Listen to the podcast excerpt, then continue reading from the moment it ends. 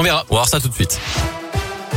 On commence par vos conditions de circulation dans la région. Elles sont fluides actuellement autour de Clermont-Ferrand, de Saint-Etienne ou encore de Bourg-en-Bresse. À la une, faudra-t-il bientôt un pass sanitaire pour aller travailler? C'est en tout cas ce que souhaite le gouvernement. La ministre du Travail, Elisabeth Borne, reçoit aujourd'hui les partenaires sociaux et les questions sont nombreuses, Gaëtan Barallon. Oui, d'abord, qui sera chargé de vérifier le pass sanitaire des salariés? La question se pose surtout pour les secteurs où les employés ne passent pas toujours par l'entreprise, comme les services à la personne ou encore le BTP.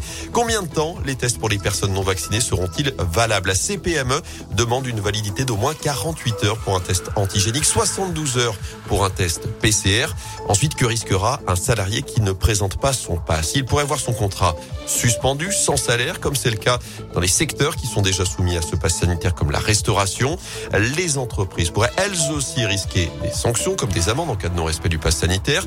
Un pass sanitaire qui devrait en tout cas se transformer en pass vaccinal d'ici fin janvier pour les lieux recevant du public. C'est ce qu'espère le gouvernement, comme l'a confirmé hier son porte-parole Gabriel Attal, alors que 5 millions de Français environ ne sont pas vaccinés aujourd'hui contre le Covid. Merci Gaëtan. Notez que c'est aujourd'hui hein, que la Haute Autorité de Santé rend également son avis sur la vaccination de tous les enfants de 5 à 11 ans, une campagne qui pourrait être lancée dès mercredi si tout va bien d'après Olivier Véran. L'actu, c'est aussi cette agression au couteau à la gare d'Amberieux en Bugey dans l'Ain. Hier, ça s'est passé dans le passage souterrain au début d'après-midi d'après le progrès. Un homme d'une soixantaine d'années a été blessé. L'agresseur présumé a pris la fuite. Il est activement recherché par les gendarmes. La victime a pu sortir de l'hôpital hier. Elle sera entendue par les forces de l'ordre.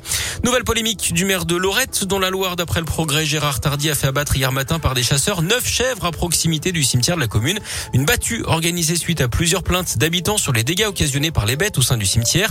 De son côté, la préfecture confirme n'avoir à aucun moment donné l'autorisation au maire de Lorette d'abattre des chèvres sur sa commune. Fin de citation. Grosse frayeur dans la région pour une famille lyonnaise. Hier, une maman et son fils de 12 ans se sont perdus dans le massif du Jura pendant une randonnée. Les secours ont été alertés par les victimes vers 14h30. D'après le progrès, elles se sont égarées dans un demi-mètre de neige avec des douleurs aux pieds causées par le froid. Elles ont finalement été héliportées et rapatriées saines et sauves vers leur voiture. Ils avaient été interpellés dans la nuit de vendredi à samedi à Saint-Etienne. Les quatre individus d'avoir agressé le gérant d'un café sont sortis de garde à vue. D'après le programme mineur et trois majeurs sont concernés. L'enquête se poursuit en attendant les déclarations de la victime qui n'a pas encore pu être entendue en raison de son état de santé.